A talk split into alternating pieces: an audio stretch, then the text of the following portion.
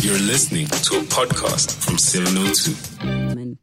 702 The car feature. with Nicol Louw.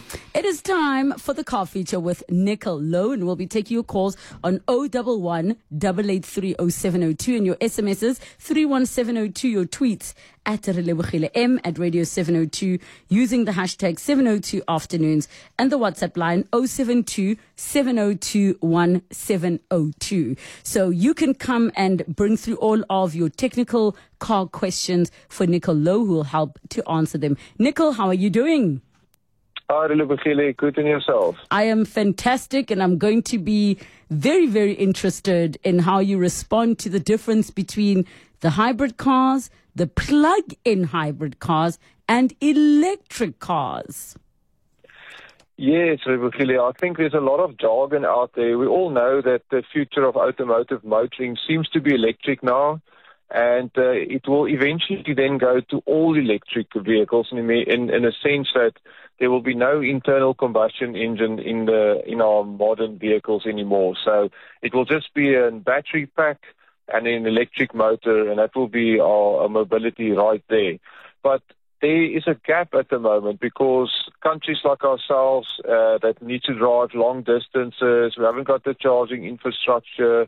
So we love our internal combustion engines, but the the green uh, the green world is coming, and we need to move to electric. So there's a stopgap, and that's why we hear about all this hybrids and plug-in hybrids and so on. So I thought we'll just quickly run through the jargon and see if we can clear up some confusion out there.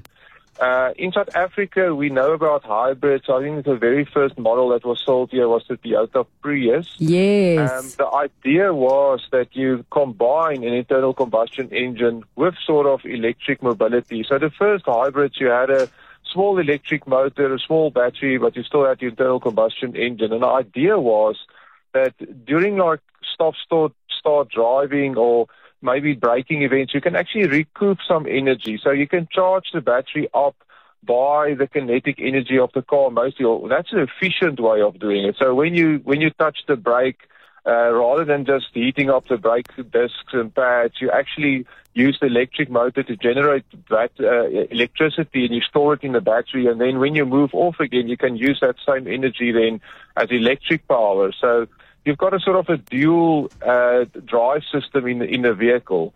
The problem with a, a, a hybrid, a pure hybrid, is that all the energy in the battery must be charged from somewhere. So it either comes from the kinetic energy from the car, which is a good way. I mean, if you're slowing down, you're going down a hill and maybe it's keeping to the speed limit, you're putting all that energy back in the battery. But the worst bit is if you actually have to convert the, the energy in the fuel. So like in the petrol, uh, run the internal combustion engine and then charge up the battery. That's uh, you've got efficiency losses. We know how expensive fuel is. That's the worst uh, way to to sort of recoup or get that electric uh, the battery charge in a hybrid. So what they've done recently, they brought out not recently, it's a while now, but we're seeing them coming into South Africa now, and they call them plug-in hybrids. PHEV is the is the acronym they all use. And it's just what it says. It's got a plug. So you can actually charge that electric battery in the vehicle now from the grid. Uh, well, if we've got power on the grid, that is. Um, but so similar to what you would charge your full electric vehicle, you can now charge the battery in your hybrid, which means that when you start driving, most of the plug-in hybrids have got uh, bigger electric motors, also a bigger battery, not the size of electric uh, car, pure electric car, but much big, bigger than the normal, just a hybrid, which hasn't got a plug-in uh, function. And then you can sort of charge your battery from the grid. It's it's cheaper energy first off, and then you can drive uh, sometimes even up to 80, 100 kilometers on battery alone, which is then charged from the grid. So it's an efficient way of doing it. It's a cheap way of doing it. And then if you need to go further, then the internal combustion engine can kick in as with the normal hybrid. Or if you need full performance, you put your foot flat on the accelerator. Yes. It will actually combine the two powertrains, the electric powertrain and the internal combustion engine. So engineers are getting very clever with the strategies how they're going to employ the internal combustion engine and the electric motor to give you the most power if you need it and the most efficiency if you need it. So the idea is with a plug-in hybrid, if you run around city, uh, you can only run an electric power. The power comes from the grid. It's a cheap way of motoring.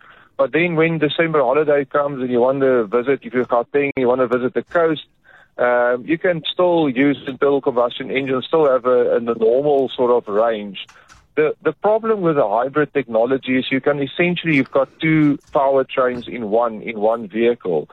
So it's expensive, number one, because of all the components you have. And then I'm slightly wor- worried about long-term uh, ownership regarding all the sensors and all the uh, all, everything, all the technology that's now in one vehicle. So it's fine if it's under warranty, but when the warranty runs out, you've got dual power trains in one vehicle. But so, as I say, it's basically a stopgap. Cap. It's a bit of a crutch until we get to full electric vehicles. We've got a decent range. We've got the infrastructure, and we all move to full electric. But yeah, I think hybrids plug-in hybrids in South Africa will have to get used to those terms.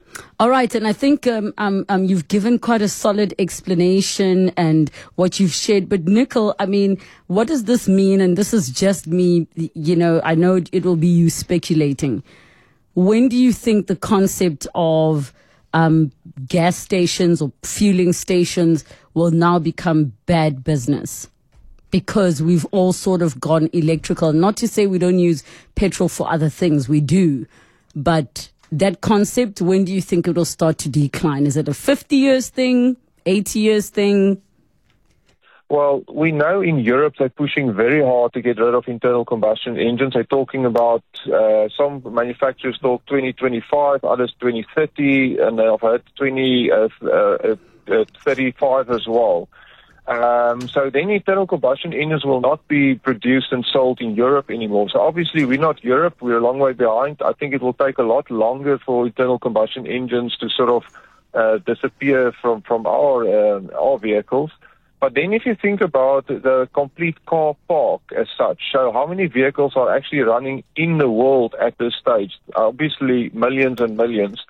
And how long will it take then for electric vehicles to sort of uh, change change that car park, and it will take a long time because even if all the new vehicles that get sold are electric, we in South Africa we keep cars for a very long time. So I mean, uh, some of our vehicles on our road are over 20 years old and still running. Um, so I've actually spoken to Pet- uh, Petronas or Petronas, an oil company, a while mm-hmm. back, and they said they don't see the the the volume of crude oil that they that they sell decrease um, before 2050 even. Yes. So uh, it will still take a long time for uh, the, the fossil fuel to be phased out, I think. So even if electric vehicles, we all buy electric vehicles, still take a very long time. But that is the way things are going at this stage. Yes, yes, I got you. All right, let's take a quick break. When we come back, we take your calls and all of your technical questions for Nicol Louw. You can have one or the other. Is not something we at RMB believe. So when faced with a conundrum like commercial success or community success, we say, why not both? In fact, whenever we ask ourselves what the best way is to help our clients thrive, traditional values or innovative ideas, the answer always is, why not both? And diverse talent is how we do it. RMB, traditional values, innovative ideas. RMB is a division of FirstRand Bank Limited, an authorized FSP and credit provider. Infrastructure South Africa will host the inaugural South African Green Hydrogen Summit taking place between the 28th and the 30th of November in Cape Town this year.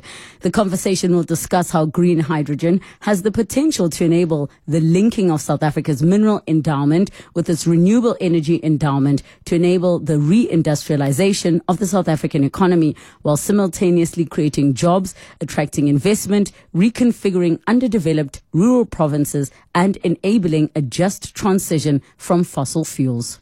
702. The Car Feature. With Nicol Louw. And we're chatting to Nicol Louw and we're taking all of your technical car questions. Um, give us a call, 011 883 and your SMSs, 31702, your tweets at M at Radio 702 using the hashtag 702 afternoons. So let's go to our first caller. We have Cedric in Rosebank. Hi, Cedric. Hi, Relebogile. How are you? Good, thanks. And you? Good, thank you. I wanted to ask Nico, the hybrid technology in some of the hybrid uh, cars today, is it the same as the Formula One technology where you'll find them racing and harvesting energy, when their backlights flash in order to boost their performance when they race? Okay, um, so obviously we're not driving Formula One cars on the road, but the idea is similar that in a road car that's a hybrid, you try to recoup kinetic energy. So when you put your foot on the brake in a hybrid vehicle, they first will try to retard or to slow the vehicle using the electric motors and not the physical brake discs. Uh, the flashing lights in obviously in Formula One is for their rules and so on.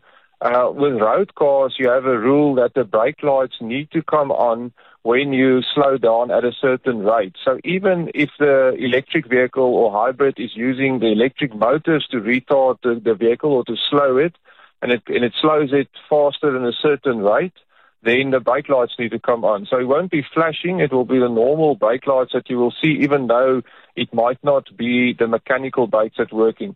Some of these electrical vehicles, they talk about one pedal driving, so you're just on an accelerator and when you lift off an accelerator, it starts to regenerate or it uses, as I say, it uses electric motors to recoup the energy uh, generate electricity and charge the battery, and that actually slows the vehicle. So you might not even physically touch the brake pedal in one of these electric vehicles, but then the brake light should obviously come on to just warn people behind you that this car is slowing down. So not the flashing lights that you'll see in Formula One, but normal brake lights you will get when uh, you regenerate and you slow the vehicle. All right. Thank you so much for that question, Cedric. Uh, let's go through to Joe in Modderfontein. Hi, Joe. Hi there. Good afternoon. Just a quick question. I've got a Land Rover Discovery 4 and I've just had it serviced. I, I religiously service it. Uh, but accelerating now on the highway, I have this white smoke coming out the back. I mean, what, what could that be? Okay, so if it's just service and it wasn't smoking before the service and now it's smoking after the service, I'll just run it for a bit to make sure that I haven't spilled something on the exhaust system and so on, just to make sure. But if you talk about the color of smoke, uh, obviously a diesel uh, without a DPF, and that's a Discovery 4, I don't think it's got fitted with a, a, a diesel particulate filter. So you will get some of uh, black smoke at the exhaust when you accelerate when it gets to sort of a, a blue tint, it means sort of it, it's uh, it's burning oil as well. So you see even petrol vehicles as well. When you see that blue uh, tint in the smoke, you can actually smell the oil as well. White white is normally water, wa- water vapor. So um, I hope it's not the case. It shouldn't be. But um, sometimes when you get a head gasket that's gone, you get some of the, the coolant into the combustion chambers out the exhaust. That might give you like a white white smoke. Uh, also in a diesel that might give you white smoke is also unburnt fuel. So unburnt diesel going through to the exhaust might also give you white smoke. But I, I don't want to uh, concern you or, or, I would say just drive it for a bit and monitor it. If it's just service, maybe there's something that uh, was spilled that just need to get rid of and then it should be fine again. If not, then just take it back to the dealership and ask their opinion. All right. Thank you so much, Joe, for that question. Let's move on to Reggie in Sandton. Hi, Reggie. Hello, how are you? Good, thanks. And you? I'm very well, thanks. I've got a Hyundai Atos 1.1. I was welding some some uh, something using the arc welding machine, and then afterwards the the, the computer box uh, was destroyed a little bit. So I took it for repairs. They repaired it, but the car won't start anymore. I don't understand what could be the problem. We checked all the fuels, all the relays are okay, but it doesn't want to spark on the engine. I don't understand why. Uh, sorry, can you just repeat? Was the computer box of the vehicle, the ECU, damaged in an accident, or what happened to it? No, it, we were using the arc welding machine. You know the arc welding machine oh, on it. Oh, arc welding. Okay, so maybe a voltage voltage spike. Yeah, and did you replace the ECU or just repair it? Yes, they just repaired it, but when you put it back on, the car will still on. It, it, it cranks, but it won't start. Yes. Okay, so there's a couple of things. I think the auto electrician will also be able to help you out, but just a couple of things. So with a with a vehicle to be able to start, um, you need the, the ECU, the engine control unit, to communicate with the cluster and normally also the body control. So there's all these electric units or computer units in the mm. car that needs to communicate to each other.